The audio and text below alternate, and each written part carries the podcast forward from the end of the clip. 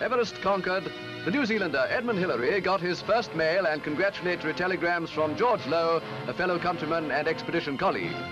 Just 35 miles from Kathmandu, capital of Nepal, Hillary and Tenzing were welcomed and congratulated by their fellow members of the expedition. And what a bewildering experience it must all be for the Sherpa Tenzing. To be carried from a remote mountain village and plunged into a welter of official receptions and speeches.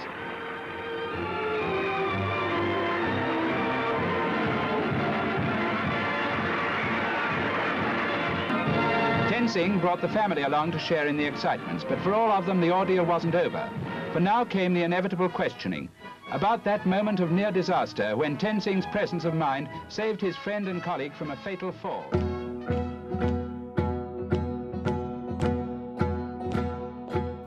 Du lytter til den yderste grænse. Jeg hedder Bjørn Harvey, og vi er godt i gang med den 8. sæson, som jeg kalder De Oversete. Og hvis nogen har været netop det, overset, så er det Sherpærerne, de hårdføre tibetanske og nepalesiske guider og bager på de høje tinder i Himalaya. Jeg har glædet mig til dagens afsnit, for det er på en eller anden måde blevet sådan, hvor dem, der til at starte med skulle have fået æren og opmærksomhed nu i dag, i 2022, endelig får det. Dagens hovedperson er Tenzing Norgay, der som den første, sammen med Edmund Hillary i 1953, nåede toppen af Everest. Norgay er undtagelsen, der bekræfter reglen. Han blev faktisk, og heldigvis, en berømthed i modsætning til alle de andre sherpaer, der siden starten af 1900-tallet havde og har guidet, borget, slidt og slæbt og lagt ruter for de udenlandske klatrere. Lokale og dygtige folk, der faktisk lige siden Tenzings triumf og indtil for nyligt meget sjældent har fået deres historier frem. Det gør vi til skamme i dag.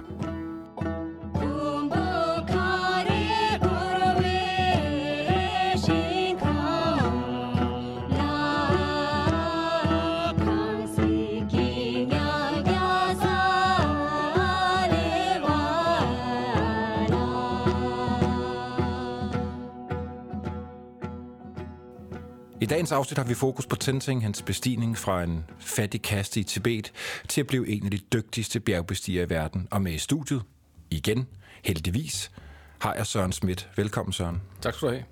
Du er bjergbestiger og bjergguide, der har gennem fire årtier besteget verdens højeste og sværeste bjerge og har også stået på toppen af Everest.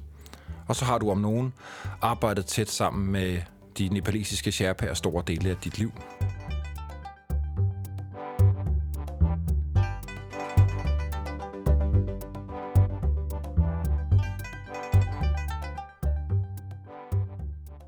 Søren, vi skal på toppen af Everest i dag. Fortæl, hvad der lå forud for den berømte ekspedition i 53. Ja, altså man kan sige, at 1953 var en kulmination af, af flere års øh, indsats siden 1922, øh, 21-22 der øh, begyndte britterne at interessere sig for det her. Øh, udsprunget af The Alpine Club i London, og, og hvad skal man sige, en naturlig fortsættelse af alpinismen, som startede i midten af 1800-tallet, og som så har haft en 50-årig periode. Og så begynder man at interessere sig øh, altid for større og større udfordringer. Hvor kan, man, hvor kan man finde dem? Det kan man finde i højden. Så, så de britterne begynder at interessere sig for, øh, for, hvad hedder det, for Himalaya og for de højeste bjerge. De har jo også haft geografer ude og, og andre folk, der har undersøgt øh, Himalaya-bjergene. Så i, øh, i øh, hvad hedder det, 21, der sender de den første rekognoseringsekspedition øh, afsted. Og, og hvad hedder det, de ved faktisk ikke rigtig, hvor bjerget er. Altså, det er jo det, der er humlen. Man ved faktisk heller ikke rigtigt, at det er verdens højeste bjerg. Man ja, det er jo helt utroligt. Ja, ja.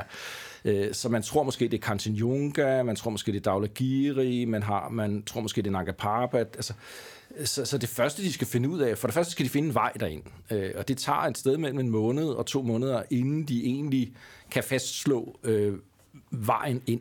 Øh, og de tager stort fejl i, i, i begyndelsen. Så i 22 er de klar til at, at gøre det første seriøse forsøg, og, og det er egentlig i dag, når man tænker fantastisk. Altså, de nåede jo op i, i 8.300 meters højde, altså kun cirka 500 meter fra toppen. Det, det er Irvine og Mallory-ekspeditionen? Det, det er først i 24, okay. at, at Irvine og Mallory er, det er der. Øh, men allerede Norton og, om, om, og hvad hedder det, når øh, 8.200 meter uden ilt i, i 1922. Har de lokale Sherpaer med sig på sådan en ekspedition? Hvordan gjorde de dengang? Det havde de allerede dengang. De havde bærer med. De startede ud fra Darjeeling Det, der var humlen, var, at britterne var de eneste, der kunne få adgang til Tibet. Så de gik fra Darjeeling ind i Tibet og gik til nordsiden af Mount Everest. Sydsiden af Mount Everest ligger jo i Nepal, og det var fuldstændig lukket land. Det kunne overhovedet ikke lade sig gøre på det tidspunkt. Det, der sker i 53, er jo fra Nepal, fra sydsiden. Men de går ind fra nordsiden i Tibet, og øh, de har allerede haft militære ekspeditioner inden, fordi der var øh, forskellige... Altså, Tibet var et lukket land, ikke? De ville ikke have nogen ind. Men de prøvede sig at forhandle, og der var øh, forskellige krigshandlinger inden det her også. Øh, øh. Storbritannien var jo et imperium, det skal man, det skal man forstå. Det har været et imperium i, i, i lang tid, i 100 år, mere end 100 år. Det var Victoria-tiden, det var alt det britiske, dominerede verden fuldstændig på alle mulige måder. Militært, øh, værdimæssigt. Øhm, men, men i 24, der sker der det, at øh, den kendte bjergbestiger øh, Mallory og, og hans øh, marker Irving, de omkommer på Mount Everest. De er og begge englænder. De er begge englænder, og man ved faktisk ikke helt præcist, hvor var det, de omkom.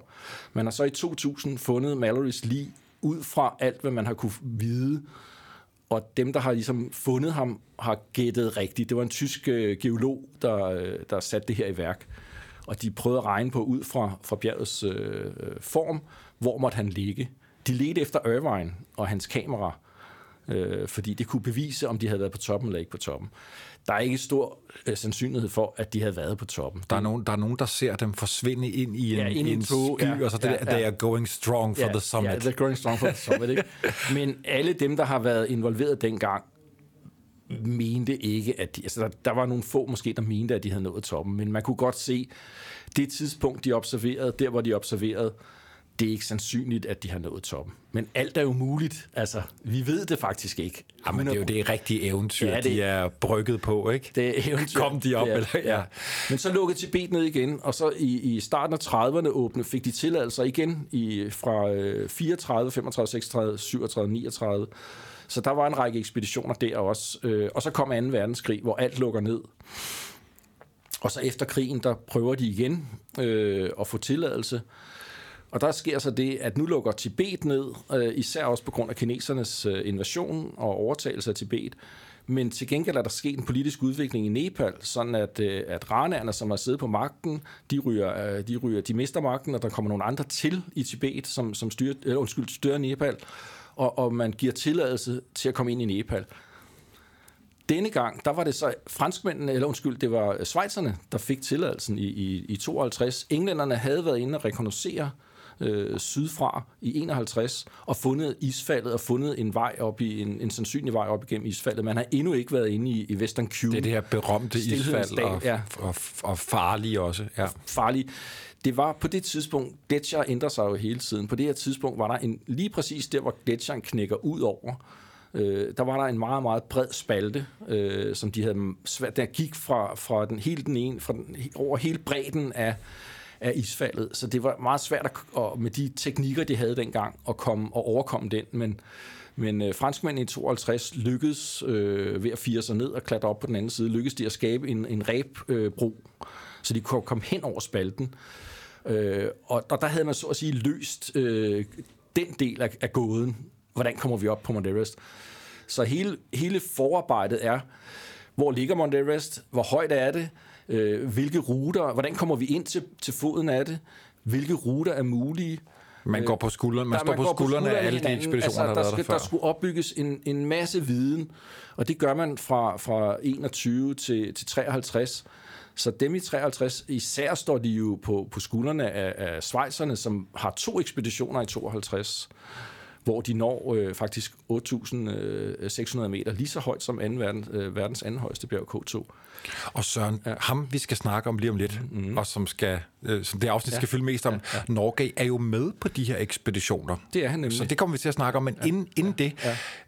Hvem er alle de her øh, lokale folk, der har boet på, på forfødderne af de her bjerge? Har de forsøgt? Nej. Nu, nu snakker vi meget udenlandske ekspeditioner. Ja, men, men det, det, altså, bjergbestigningens historie er jo ikke så lang. Den, er, øh, den begynder i midten af 1800-tallet. Og øh, der, er, der har jo altid været nogle få, hvad skal vi sige, lokale eventyr, som har forsøgt at klatre op på en tinde i, i, i en fri stund. Men det er jo ikke noget, bjergfolk har, har gjort. For det første har de haft nok med, hvad skal man sige, at skaffe brød på bordet. Simpelthen. så der har jo ikke været det her overskud, i den her overskudsverden, vi lever i. Altså, de, de har jo ikke... Ja, hvad skulle de derop? Ja, hvad skulle de derop? Hvorfor skulle de gå derop? Altså, deres, da deres arbejdsdag var overstået, der, der solen gik ned, ikke?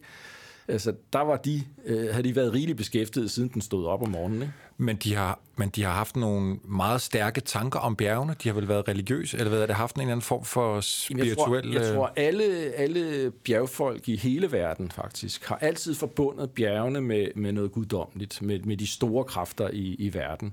Og det gjorde man også i Nepal. Ikke? Øhm, øh, og, og opfattede man, altså, øh, Sagamata, det, det nepalesiske ord for, for Mount Everest, øh, betyder noget i retning af, af verdens moder. Så, så det er der, verden er blevet født ud fra. Og sådan, sådan hele, også i hele den indiske, hinduistiske mytologi, har, har bjergene jo en helt central rolle som, som det, der forbinder det jordiske med det, med det himmelske og det guddommelige. Var det nogle steder, man ikke måtte sætte sine fødder? Øh, det, altså, det var der ikke. Det var, øh, der var nogle bjerge, der udvalgt ligesom til at være de helligste af de hellige. Og der har, der har der været en eller anden forhandling om, her går vi ikke op, eller, eller det her bjerg forsøger vi ikke at bestige. Og sådan er der en to-tre bjerge i Nepal. Øh, hvad er det, det hedder i, i ved Namche Bazaar, jeg tror, det hedder Kumbila. Og så er der Gauri Shankar, som ligger også i Kumbu-området, altså der, hvor, hvor Mount Everest ligger. Og så er der over ved, øh, ved, ved hvad hedder det? I Kanchenjunga jo vel også? Kanchenjunga har man af førstebestigerne respekteret, at man ikke ønsker nogen på toppen, så mm. de, selvom de øh, jo, altså selvom for en bjergbestiger, er det jo altså toppen, man skal nå, men så blev der en konsensus blandt bjergbestiger, jamen vi går ikke de sidste meter på toppen af Kanchenjunga, fordi det ønsker de lokale ikke. Vi skal ikke forstyrre guderne, det er det, der er problemet. Altså, vi ophøjer os selv til guddommelig status ved, at vi skal så at sige træde ind i deres bolig. Og det, det, den forstyrrer, det kan forstyrre dem og gøre dem vrede, og det er jo det, der altid har været med, med, med de lokale, eller hvad skal man sige, med det guddommelige, at, at man som ikke naturvidenskabeligt oplyst folk jo ikke har vidst, hvad meteorologien gik ud på, eller geologien osv. Hvorfor, hvorfor flækker jorden, og hvorfor kommer der jordskæl, hvorfor kommer der lava, hvorfor kommer der storm. Og man har forbundet det med en eller anden form for universets kræfter, en eller anden form for guddommelig kraft, og den kunne man jo tilbede og ofre til, sådan at den øh, gav en et godt liv, eller man kunne risikere at fornærme dem på en eller anden måde, sådan at der kom storm og, og ulykke over ens øh, samfund. Ikke? Så, så det, det har altid været sådan en lidt en forhandling, så der har ikke været, der var ikke stærk modstand mod, øh, mod at gå op, men der har altid været en ærefrygt, absolut, og mm. det, det er der også i dag. Altså, øh, og det skal der vel også være. Det skal der også være, ja, det skal ja. der være.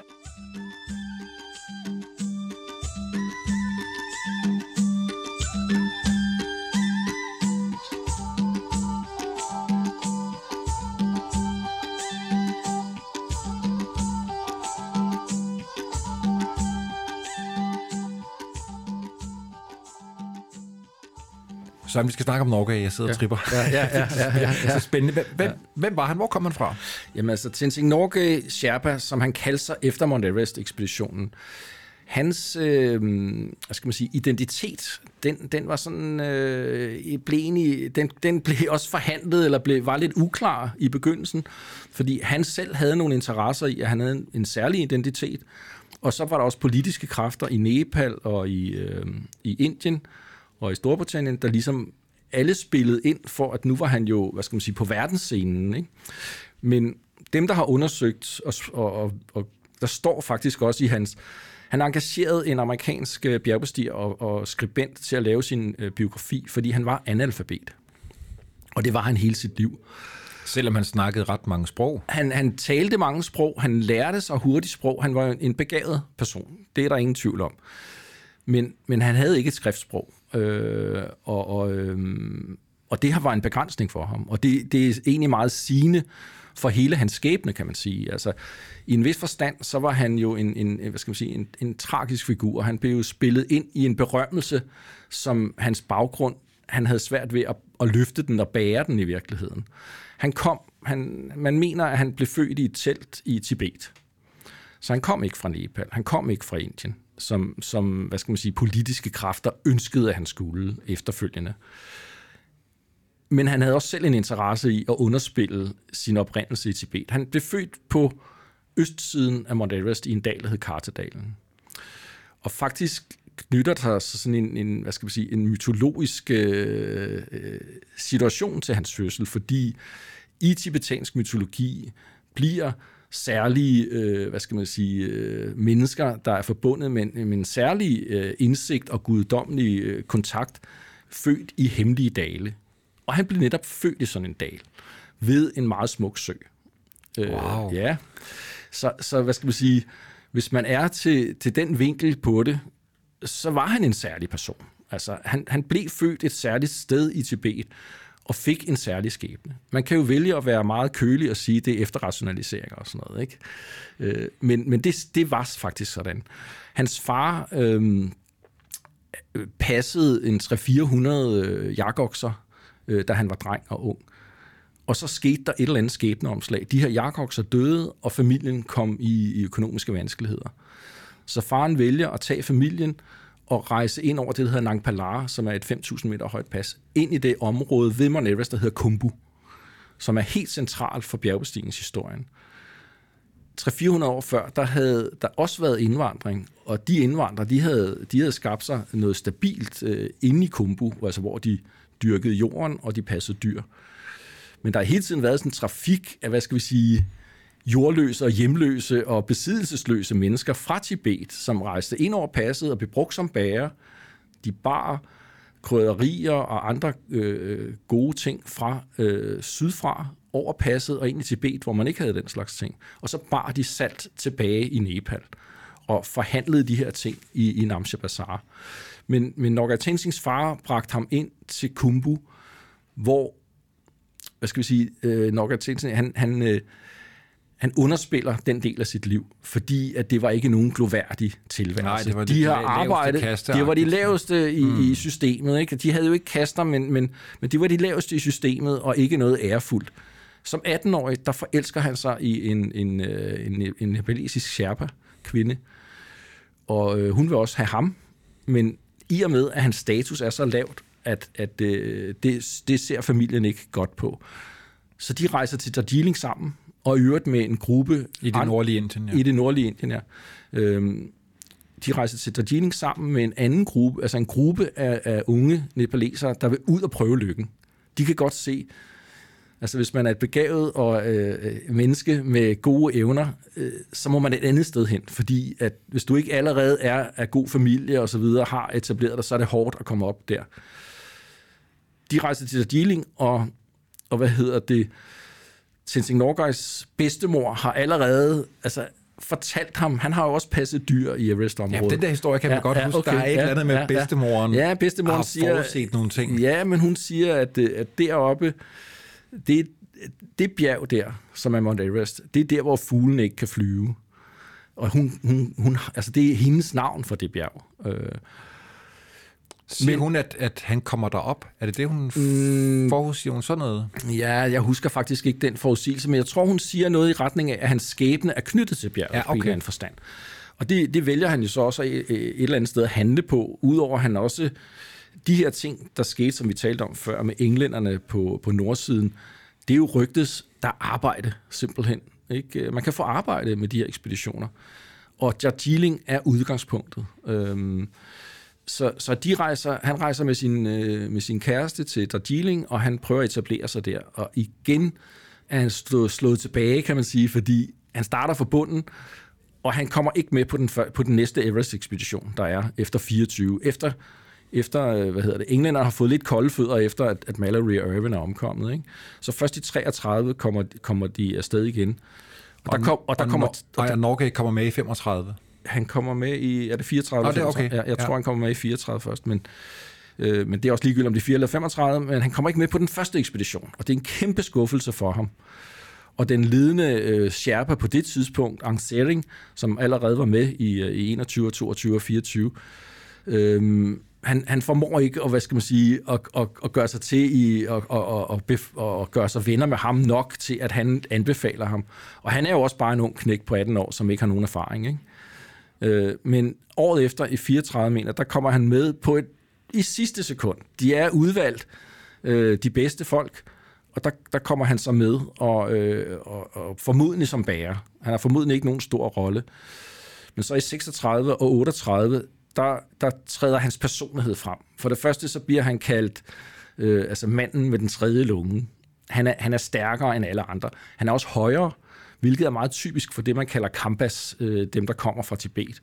Så han er højere end sherpærne, han er mindst lige så stærk og stærkere, og så har han et vindende væsen. Altså, og den tredje lunge, betyder det, at han er stærkere, eller han også kan klare at være højere Han kan klare højderne.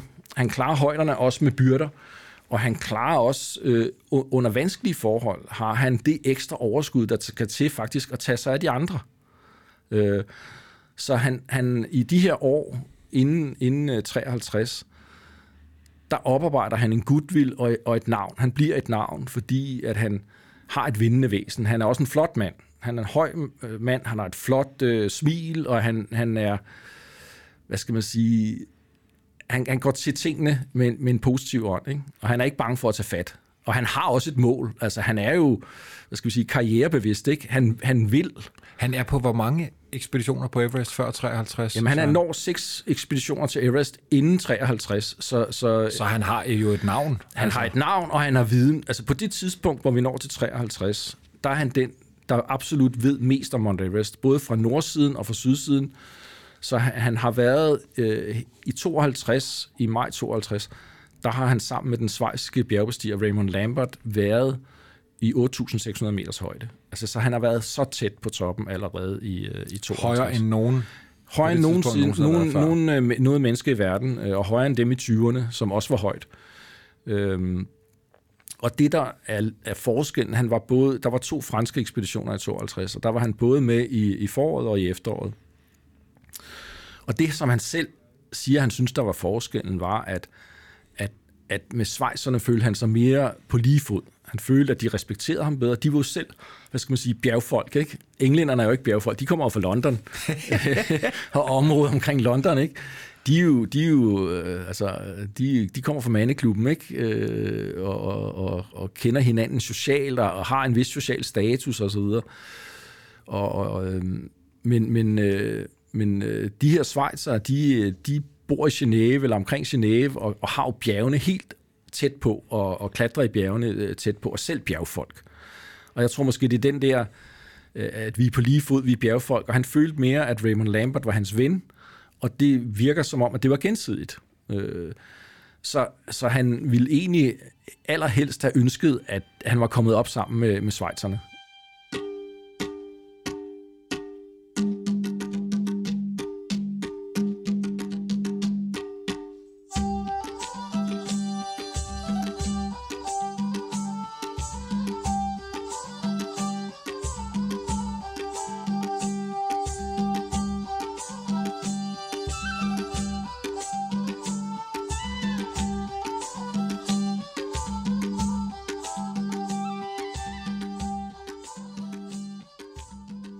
Men ekspeditionen i 53, der er der jo så også en, jeg ved ikke, er det der, vi skal til nu? Altså med, med Hillary, fordi hvem var han? Jamen, Hillary var jo en, i, i og for sig en, en lidt samme type som, øh, som Norga Tinsing. Altså, øh, han var jo, øh, hvad skal man sige, også en beskeden mand. Jeg kom også fra beskedende kår. Han, hans far var øh, bi, øh, biavler, og det var også øh, det job, som hans bror og ham selv, øh, han selv øh, hvad hedder det, gik ind i. Han har deltaget under 2. verdenskrig? Han havde været deltaget i flyvevåbnet under 2. verdenskrig og var blevet såret, så vidt jeg husker. Ja, blevet forbrændt, kom ja, slemt ja, til skade. Ja, ja, rigtigt. Han blev forbrændt ja, ved en, en, en, en, faktisk en ulykke ved en, en, mo, en båd, en, en, en motor, der eksploderede. Men han kommer så over sine forbrændinger, og han, hvad skal man sige, et eller andet sted tror jeg, han havde en lidt hård opvækst. Han, han, der, det, var ikke, det var ikke, hvad hedder det, ualmindeligt, at hans far gav ham nogle pryl, hvis der var et eller andet, der var i vejen. Ikke? Han gjorde noget forkert så jeg tror også, at bjergbestigningen blev et, et, et fristed for ham, hvor han også mærkede, at han havde noget særligt. Ikke? Han havde en særlig evne til at, at være i bjergene og klatre i bjergene, og fik skabt sig et navn øh, i og med de bestigninger, han, han lavede i New Zealand, og også i, øh, i indisk øh, Himalaya og i Nepal. Han var også med øh, på, på de her, den ene rekognoseringsekspedition, så han havde jo også en særlig viden. Han havde ikke lige så meget øh, indsigt øh, i tingene som øh, Tenzing Norgay, men, men han havde også en, en, en viden, som, som britterne gerne ville, ville gøre brug af. Ikke? Okay. Søren, Nu er det 1953, Ja. og det bliver jo snart den utrolig berømte ekspedition, som jo faktisk langt hen ad vejen starter meget før, at de går i gang med Everest. Jeg husker, du siger, at det tager jo flere uger overhovedet at komme ind til bjerget stadigvæk på det her tidspunkt. Allerede dengang, altså der var det jo sådan, at, at Nepal havde været lukket i, i flere hundrede år, og, og, og de havde sådan set ikke, de er jo omkranset af bjerge, de har ikke nogen grund til at have særlig kontakt med yderverdenen. De havde jo ikke nogen veje. Altså den måde, man kommer frem i Nepal, det er, at man går, og man bærer alt på ryggen, eller på en jak, eller måske på et æsel, når det er syd, længere sydpå. Men, men Nepal var et lukket bjerg, der var ingen veje. Så når man, hvis, hvis man ville fra, hvis man ville ind til Mount Everest, så kunne man, der var, så vidt jeg husker, allerede en, en form for flyveplads i nærheden af Kathmandu, i nærheden af hovedstaden. Så man kunne flyve ind til Kathmandu, og derfra, der måtte man pakke alting om, og så måtte man hyre 400-500 bærere. Hold da op. Ja. Så de gik i 3-4 uger ind til Mount Everest. Øhm, Men I- det der, det er jo, det er jo eventyr. det er jo virkelig eventyr. Hvilken vej skal vi gå, og Ja, ja, hvor er bjerget? Ja, hvor er bjerget, og, og, øh, og, og alle de ting. Så dem, der har gået i, i Nepal, ved jo godt, at, at det er jo ikke nødvendigvis selv i vores dage, at alting går lige efter en snor. Men altså, de lykkedes at komme frem efter en 3-4 uger med al deres pikpak og deres mad og, og så videre. Og så har de, øh, så har de jo en, en gruppe af de her øh, lokale sherpaer, som er ekstra stærke i højden, til at hjælpe sig med at komme op igennem isfaldet, sætte ræbene op, øh, lægge, lægge stiger ud. Øh, stierne var dengang træstammer. Altså i dag bruger man aluminiumstiger, men dengang, de havde allerede gjort sig den erfaring, at, at vi er nødt til at have noget, der kan spænde over de her øh, øh is, hvad hedder det, gletsjerspalter, ikke? Så de havde træstammer med op. Og, og det har man jo så senere, altså igen viser det, øh, hvordan den ene, den ene ekspedition ligger om på den anden, at i dag bruger man jo aluminiumstiger øh, og helikopter i øvrigt, ikke? så man omgår helt, man kan flyve over isfaldet i dag, hvilket er en rigtig dårlig idé, men det gør man. Øhm, men altså, de går i gang med opgaven, og øh, ja, ekspeditionen er ledet af, af John, John Hunt, ja. Og, og han har jo forskellige hold, som nu så ligesom skal... Der er et første, anden og tredje prioritet, så vidt Ja, jeg kan ja, forstå det. ja, ja. Og, og øh, Norgay og Hillary er på hold, eller de er et par, Ja. men de er ikke første valg. De er Nej. ikke første prioritet. Nej, der er, der, der er to britter, som, som står først. Hvorfor er, hvorfor er de ikke førstevalget? Jeg tænker, Ja, men det- Norgay på det her tidspunkt er jo en af de stærkeste klatrere i verden, har været der så mange gange før. Ja, men både Tenzing Norgay og Edmund Hillary er formodentlig de, de stærkeste på holdet. Og det tror jeg alle ved, og det tror jeg også John Hunt ved. Og, og hvad hans, han, han er en militærmand. Hvad hans taktik har været, det kan være svært at vide præcist, hvad for tanker har gået igennem hans hoved. Han kan jo have tænkt, at han helst ville have to øh, britter på toppen, fordi de to, der, der var på, øh, på første tophold, de var britter. Han kan også have tænkt, Det var imperiet, der skulle have ja, deres det sejr. var der. imperiet, der skulle have sejren, ikke? eller imperiet, der skulle have æren.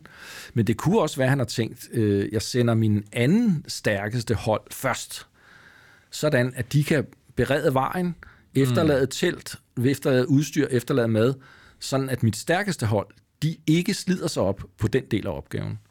Man havde allerede, man havde i løbet af den her periode fra 24 til 53, øh, den her 19-årige periode, der havde man ligesom krystalliseret, hvad er metoden for at nå det her toppen af bjerget. Det er altså en 20-årig periode, man har arbejdet på det her. Og, og metoden er, man skal først og fremmest finde de rette folk. Altså nogen, der kan akklimatisere og have styrken og udholdenhed og, og, og motivationen. Så skal man have øhm, øh, øh, en lejr, der er placeret tæt nok på toppen, sådan at de kan gøre det inden for den tid, de har til rådighed. Altså i hvert fald inden for en dag, ikke? skal de både komme op og komme ned. Og så skal man være heldig og have det rigtige vejr. Og det havde de jo også. De har lavet masser af fejl. De har de, nogle af ekspeditionerne, de foregik jo i, i monsuntiden, ikke? Altså, fordi de vidste ikke, jamen det her, det dur sgu ikke, altså. Nej. Der falder to meter sne, du ved, vi står med sne op over hugen, ikke? Altså, det vidste de ikke. Altså, alle de her erfaringer er jo, 53-ekspeditionen er jo en ud- udkrystallisering af al den her viden, og de her tre ting, er det, det er de forudsætninger, der skal være opfyldt. Så Hunt kan også godt have tænkt, jeg sender min anden stærkeste hold først, hvis de når toppen, er det jo perfekt. Men hvis de ikke gør, så har de allerede trådt sporet og fundet vejen og sat øh, måske et telt og, og, nogle, og nogle ting, som, som de stærkeste så kan bruge. Ikke? Og, øh, og der er det, at øh, Hillary og, og, og Tenzing ligger faktisk i en højere, i det, der hedder balcony, en, en lejr, der er i balcony, i det, der hedder balcony, som er højere end South Col. Altså den er så vidt jeg husker, 200 meter højere. Så den ligger helt oppe i 8.200 meters højde. Så de har faktisk kun 600 meter cirka til, til toppen, 650 meter til toppen øh, fra den lejr. Og det har været afgørende for deres succes, fordi de har kunne stå op på et tidspunkt om, om tidlig morgen, og kunne gå om morgenen, og så har de kunne nå toppen, øh, halv 12, hvor de nåede toppen, øh, og nå ned igen i den her lejr. De nåede så helt ned til South Så vi må ikke nå toppen endnu. Nej. for jeg, jeg skal ikke så grave dramatiske ting fra, på vej op, for jeg ved, der sker mm-hmm. nogle dramatiske ting på vej ned. Mm-hmm.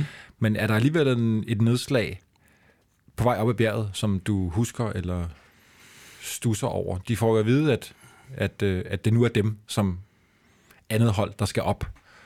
Ja, de møder første hold på vej ned, ikke? Og, øh, og, og de får jo alle de informationer, de kan få af dem. Øhm, men det, det virker som om, at faktisk øh, på det her tidspunkt, der er vejret rigtig godt. Så nu er alle tre forudsætninger opfyldt. Der er akklimatiseret folk, der egner sig til det her, er motiveret, de har en høj lejr, og de har godt vejr. Og nu har de også alle de informationer, de skal have. Så jeg tror, når Hillery siger, det spørgsmål er, hvornår siger han det her, ikke? at han er lidt i tvivl, ikke? Øh, jeg tror, at den morgen, der har, han, der har han haft en god fornemmelse, det har de, tror jeg, begge to, de har haft. Det her, det kommer til at gå, fordi at, at vejret var, der var ingen vind, og det er jo det afgørende. Altså de andre, øh, rigtig mange ekspeditioner bliver stoppet, fordi at der er for meget vind. Øhm, og de kunne jo ikke vide det her, vi ved i dag, at der er fem dage, hvor jetstrømmen øh, mellem når, fra, fra, øh, fra foråret til monsunen starter. Der er fem døgn, hvor jet, jetstream ligger sig. Altså, mm. Det er de vinde, der, har, der, der er deroppe med omkring 200 km i timen.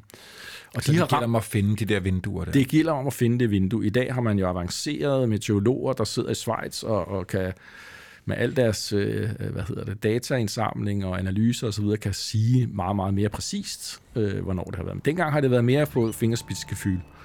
Men jeg tror, de har haft en god øh, fornemmelse den, den morgen.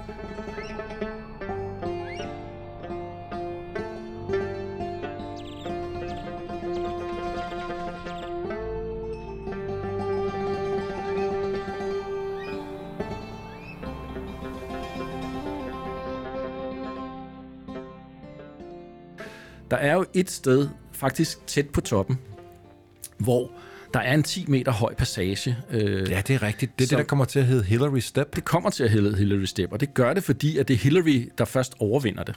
Han klatrer først, og det gør han jo nok, fordi at han, han har klatret i de newzealandske alber, så han har muligvis en bedre teknik end... Øh, end og det er ikke nødvendigvis, fordi det er så vanvittigt svært, men det er mere, fordi det mm. ligger så højt. Det ligger højt, men det, det er ikke, hvad skal man sige, nede, nede ved jordoverfladen vil det måske ikke være så stor en, en, en udfordring. Men, men en stor del af Mount Everest er jo, hvor man kan faktisk gå op og, og støtte sig til sin isøkse. Men her, der skal han faktisk have, have isøksen i brug, og der, han skal kun, man skal kunne noget bjergteknik, klatreteknik for at komme op. Og, og man kan sige, det kunne jo virkelig have været en, en, øh, en game changer, hvis de ikke kunne have baseret den her 10 meter høje øh, passage, der er ret stejl og vanskelig. Og der er ingen tvivl om, at hvis man falder, så falder man hele vejen ned. Altså, det er alvorligt. Det, øh, det, det er ikke bare a piece of cake, og man lander ikke bare ned i noget blødt sne. Man falder simpelthen enten øh, ud over vestsiden eller ud over østsiden. Ikke? Og der er langt ned. Og der er så sådan 2-3 km ned. Ikke? Så, så, så det er alvorligt på det her tidspunkt, og de står få hundrede meter fra toppen, og det tror jeg godt, de er klar over. Men Hillary overvinder det, der så hedder Hillary Step, og som siden er, er jo er berømt af den grund. Ikke? Og så er det, så flader øh, bjerget øh, langsomt øh, op imod mod toppen. Søren, du har et fantastisk smukt og berømt billede liggende ja. foran dig. Ja, altså der er det, blå himmel. Der er blå himmel. Det er et ikonisk billede. Ikke? Altså hele kompositionen, og den er jo ikke specielt iscenesat på den eneste måde, at, at, at uh, Tenzing Norgay, han har vidst, at han ville holde sin isøkse op, og han har også allerede placeret flagene på den. Ikke? Det, det er et billede og det nepalesiske. Ja, det er billedet fra toppen af Everest. Og han står på toppen af Everest, som er helt hvid, dækket af sne, og så har han øh, sine, øh, sine specielle støvler, som han har for den svejsiske ekspedition, med, hvad hedder det, med pels i, som har kunne holde hans fødder varme, og så har han duntøj på, dun, øh, grå, grå dunbukser og blå dunjakke, og så har han iltmasken for, for ansigtet, så han, altså nogle andre billeder, hvor man ser, at han ligner nærmere mere en, en jægerpilot eller en astronaut end en, en bjergbestiger. og selvfølgelig har han store luffer på, Og så, øh, så står han i, jeg synes egentlig, en, en beskeden positur. Altså man ser jo øh, også andre billeder, hvor folk rækker begge arme i vejret. Og ja, der er ikke noget med at vise bøffer. Der er ikke noget med at vise bøffer og sådan noget. Det er sådan, det nationale er i, i centrum. Ikke? Han har flag med derop. Som det var for den tid. Ja, han har det nepalesiske flag og det, og det britiske flag, og så mener jeg, at det er enten er det øh, de forenede nationer, eller også er det Indiens flag også, øh, fordi han kommer fra Indien. Så, så han, øh, han har de her flag med på sin, øh, på sin øh, isøkse. Og, og der kommer jo til at være snak om ikke nødvendigvis kun billedet, Søren, men mm. også noget, som de to mænd blev meget frustreret over, skulle fylde noget. Hvem kom først? Ja. Yeah. Først så tager vi den med billedet, for okay. der har vi igen fået fundet lyd på, øh, okay. på, øh, på Hillary, ja. som fortæller om, at, at øh, Everest måske ikke var det rette sted at lære Tenzing at bruge et kamera, og derfor så findes mm. der altså ikke noget billede af Hillary mm. på toppen. Mm. Prøv lidt med en gang. Ja. There is no photograph of me uh, standing on the summit of Mount Everest.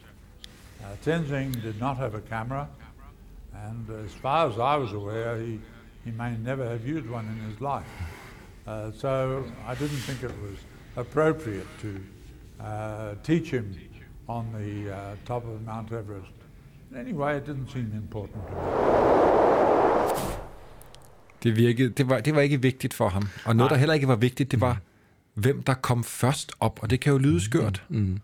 Altså, Hvorfor kom det til at fylde noget, mm. hvem der kom først? Ja, hvis vi nu tager fotografiet først, ikke? Altså, så synes jeg, at det meget godt understreger, øh, hvad skal man sige, Hillarys egen beskedenhed. Ikke? At, øh, altså det er jo svært for en Instagram-generation at forstå, at han ikke skulle have et billede af sig selv på toppen. Ikke? Altså at det ikke var vigtigt for ham. At han ikke havde instrueret Tensing langt, langt nede i basislejen og sagt til ham, det er meget vigtigt, at du kan tage det her billede af mig. Ikke?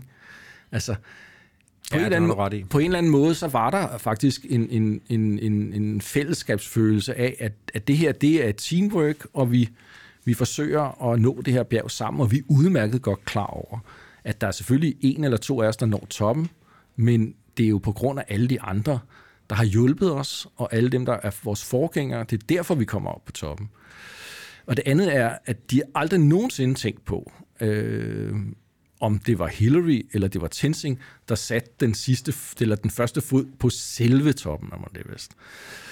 Men det er først, da de kommer ned i, til, den, øh, til, til, til, ud af det guddommelige sfære og ned på jorden igen, hvor øh, journalisterne øh, allerede møder dem uden for, fra, ud for Kathmandu og, og prøver, altså, det er et journalistisk greb. Hvor er konflikten? Kan vi finde en konflikt her? Er der en konflikt? Hvem kom først? Hvem satte, hvem satte foden først? Ikke? Og det, det, øh, det, det, det går så vidt, så de faktisk øh, ender med at, at skrive sådan en kontrakt, hvor de øh, er enige om, at de nåede toppen fælles. Men, men hvad skal man sige, medierne er jo glupske, de bliver jo ved. Øh, og til sidst i sin biografi, der siger Tensing så, jamen for det første, så var der aldrig nogensinde en tanke for os, om det var Hillary eller mig. Vi, vi løb jo ikke op til toppen og ligesom skulle være den første. Det var, det var fuldstændig ude af vores bevidsthed, at det kunne være vigtigt, ligesom det er for alle seriøse bjergbestiger. Det er fuldstændig ligegyldigt, når man, når man er et teamwork, og man har arbejdet sammen i to-tre måneder, så, så er man jo fælles om, om, om det, der sker. Men, men sådan ser man ikke på det nede i, i, i den jordiske verden, så, så, øh, så Tensing Tenzing vælger simpelthen i sin selvbiografi at sige, det var Hillary, der trådte først på toppen. Og det var til stor skuffelse for de politiske kræfter, både i Nepal og i Indien, som ønskede at, hvad skal man sige, op at hæve øh, Tenzing op til guddommelig status, og, og, og, og skal man sige, på en eller anden måde få, få politisk øh, hvad hedder det, kapital ud af det. Ikke? Øh, og den kan være svær at styre? Den kunne være, det kunne være mm. svært at styre, og det, det var det også for ham. Altså, det blev svært for ham. Så vi skal ned ad bjerget igen. Ja. Øh, og jeg ved, der kommer til at ske en, en, en ret dramatisk ting på vej ned, fordi det er sådan, at Hillary falder i en, en gletsjersprække.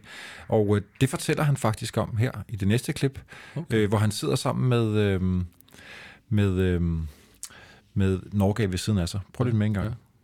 And this was just one example of how a pair roped together are a unit and how one is always protecting the other. I was leading down the ice fall And uh, when I was crossing a crevasse, a large lump of ice gave way on which I was standing, and I set off down the uh, down a crevasse.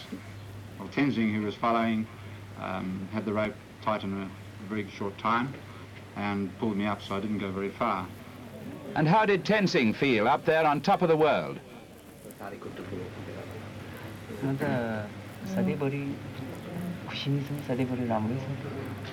He's very happy. Vi sidder og smiler her. Mm, ja. He was very happy, mm. når der bliver spurgt til, hvad han egentlig ja, syntes. Ja, ja. Øhm, jeg har fundet et ret fint citat, Søren, fra, mm. fra Tenzing, der mm-hmm. efterfølgende fortæller om, hvad, hvad han... Øh, hvad han tænkte, da, ikke da han stod deroppe, men, men, men hvad han tænkte, da han kom ned, mm-hmm. og, og den stolthed, han, øhm, han formentlig har, har følt. Han siger, mm-hmm. mine tanker gik til alle dem, der har forsøgt før os. Shahibs og Sherpager, englænder og svejser, alle disse gode klatrere og modige mænd, som gennem 43 år havde drømt og udfordret, kæmpet og fejlet på dette bjerg. Deres anstrengelser og viden og erfaring har gjort denne sejr mulig. Mm. Ja. Det er smukt. Det er det. Øhm. Jeg kommer til at tænke på, Søren, der, der bliver jo egentlig ikke opdaget noget nyt. Der er jo ikke noget videnskabeligt, de opdager på toppen. Nej. Men, Nej. men, men hvad, hvad, hvad er det så et symbol på? Hvorfor, hvorfor blev det så stort, som det egentlig blev? Jamen, man kan sige, det skriver sig jo ind i en, hvad skal man sige, eventyrenes historie, ikke? Altså udforskningens, udforskningen af jordens historie, ikke? Altså både Sydpolen og Nordpolen var jo nået, og det indre Afrika var nået, og, og Ny Guinea, altså man havde jo i, i flere hundrede år øh, udforsket havene og, og polerne, og, og øh, Mount Everest var så at sige den sidste pol, man ikke havde, man ikke havde været på, og det er jo det er jo lidt ligesom, det, det havde samme status som, som i, i, var det 70 eller 62, 69 eller 70 eller 72, hvor vi nåede, hvor, hvor amerikanerne når månen, ikke, og træder ned på månen. Og nu er vi i gang med Mars, ikke? Altså, der er et, et eller andet, en, en, hvad skal man sige, en nysgerrighed eller en vidensdrift øh, hos, hos mennesker, som, som driver til at, at, at begive sig ud på eventyr, simpelthen, ikke?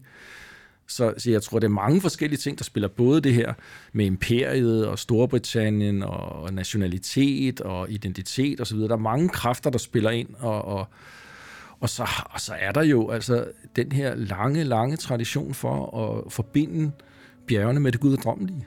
Øh, og, og det moderne menneske har måske forladt Gud, ikke? Gud er død, øh, og vi skal selv være guder, og, og, og, og hvem kan blive mere gud end at, at nærme sig toppen af et bjerg, ikke? hvor guderne jo bor. Og det var Så, måske det, der egentlig skete med, med Tenzing. Jeg tror i hvert fald, det er det, der er rigtig mange, der forbinder med det. Og da han kom ned og kom til Kathmandu, der blev han betragtet som en guddom. Altså han skiftede fra at være en, en fattig bonde nærmest, ikke? eller en, en dygtig bjergbestiger, til at være en guddommelig øh, inkarnation af, af en af de hinduistiske guder. Ved vi, hvordan han navigerede i det? Jamen, jeg tror, han var meget, meget forvirret øh, og meget, meget overrasket og helt uforberedt. Han, han adskilte sig ud over, hvad skal man sige, han havde den tredje lunge, og han var, hans personlighed øh, hvad hedder det, var, var, var med til at drive ham frem. Så adskilte han sig også fra de andre sherpaer. Han var ikke udelukkende drevet af penge. Han havde allerede, da han var ung mand, et ønske om at nå toppen af bjerget. Og det er det, der ligesom adskiller øh, Sherpaer fra, fra vestlige alpinister, at, at bjergbestigningen opstod jo, hvad skal man sige, som en fuldstændig nytteløs aktivitet. Altså ligesom fodbold, eller golf, eller tennis, eller andre af de her spil, som viktorianerne opfandt i 1800-tallet, så var, så var bjergbestigningen jo netop en nyttesløs beskæftigelse, ligesom en dans. Så selve gevinsten eller glæden, eller hvad man siger, ved at gøre det, det består simpelthen i at gøre det. Ikke? Men for, og derfor er det ikke nyttesløst. Og, og derfor kan du så sige, at det ikke er på den måde nyttesløst. Ikke? Det, det er en anden... Det, det skaber glæde hos mennesker, og det øh, øh, giver andre, andre ting i livet end penge. Men fra, for den lokale svejser, eller italiener, eller franskmand, der bor i bjergene, der har, der har turismen været forbundet med at kunne tjene nogle penge, og bjergene har været forbundet med at kunne tjene nogle penge. Det har været noget med at kunne tage sine dyr op på en, på en alp, og, og lade dem græsse der, eller kunne finde nogle krystaller, eller kunne guide en engelsk gentleman hen ad en gletscher, og derved kunne tjene lidt ekstra penge. Ikke? Og især for Sherpaerne har, har, hvad hedder det, bjergbestigningen været forbundet med at kunne få kontanter i hånden. Fordi ellers havde de jo ingenting. De havde kun noget, de kunne bytte væk. Og hvad, hvad kan man bytte sin pose ris for? Ja, måske noget salt. Men hvad hvis man vil noget andet? Mm. Øhm, så pengene kommer ind øh, der som et motiv for, for rigtig mange bager og rigtig mange sherbager. Og motivet også jeg har fundet et rigtig fint klip på, på øh, Hillary igen her, mm, mm. som er fra slut 70'erne, hvor han faktisk sådan, kan jeg høre, og det kan I høre lige om lidt, når I hører klippet, men mm. altså reflektere over, hvad der var det vigtigt, det her med at komme på toppen, mm. og hvad mhm. vil man gerne huskes for, nu når mm. vi mhm. formentlig nu skal snakke eftermæle ja, her til ja, sidst, ja, og også ja. hvad, hvad Tensings eftermæle blev. Mm. Øh, og, og det, der er så fint ved det her klip, det er, at, at Hillary siger, jamen, det, han vil ikke rigtig huskes for at være på den top. Han vil hellere huskes for noget andet netop. Mm-hmm. Det engagement, han havde, mm-hmm. primært blandt øh, sherpagerne og lokalsamfundet mm-hmm. i mange, mange øh, år efter. Mm-hmm. Prøv lidt med, sådan. We had done it once. We had done it first. Uh, we had proved that it was possible to do it because all the physiologists uh, had warned us that it might not be possible. Uh, that we might reach the summit even with oxygen and collapse and die. And so we had to overcome this psychological barrier. And by overcoming uh, that barrier, we really made it a great deal easier uh, for the hundreds and indeed thousands of people who have now stood on the summit of the mountain. I'm very happy uh, that I was uh, the lucky one to uh, reach the summit. But I believe I have done, done other more important things in life uh, than just reaching the summit of Everest. I think the things uh, we have done, uh, uh the welfare of the Sherpa people, has uh, been the really the most important activity that I have carried out in my life. Hvad ved vi om Tenzings liv efter Everest?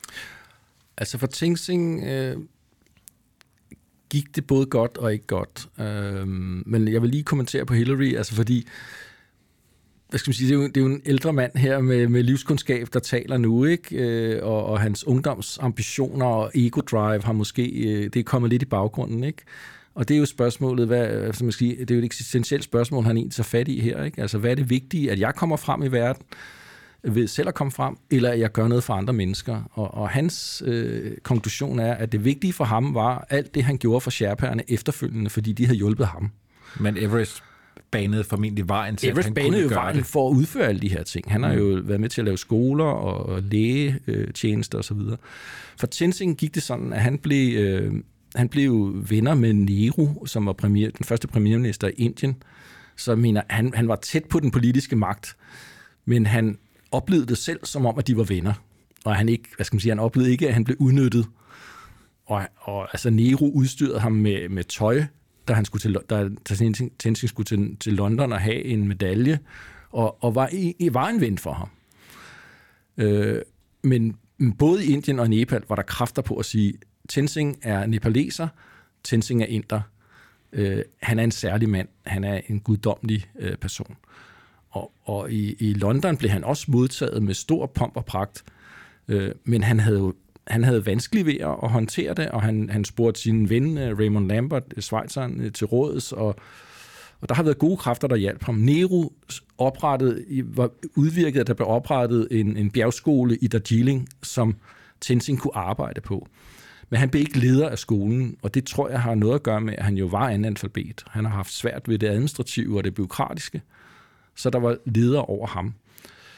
Og, og, og han, altså hele hans familiesituation, det her med, at familien ikke var omkring ham, hans, hans øh, børn og hans, hans ene kone døde, og den anden døde, og han fik en tredje kone og nye børn. Det efterliv, han havde, han havde håbet, ind, endte faktisk med, at han var en ensom mand, og ofte øh, var han forfalden til at drikke. Øh, og han blev også lidt bitter, fordi hans beskyttere Hans beskytter, altså Nero, døde i 64. Mm. Og så var det ligesom overladt til andre øh, byråkrater, administratorer og politiske kræfter der havde andre ambitioner. De havde måske, at de, de, deres, dem selv og deres egen familie skulle nyde godt af det her øh, bjergskole, der var i Darjeeling. Ikke? Så han blev lidt en, en øh, han, han, han fik lidt en, en ond skæbne til sidst, kan man sige.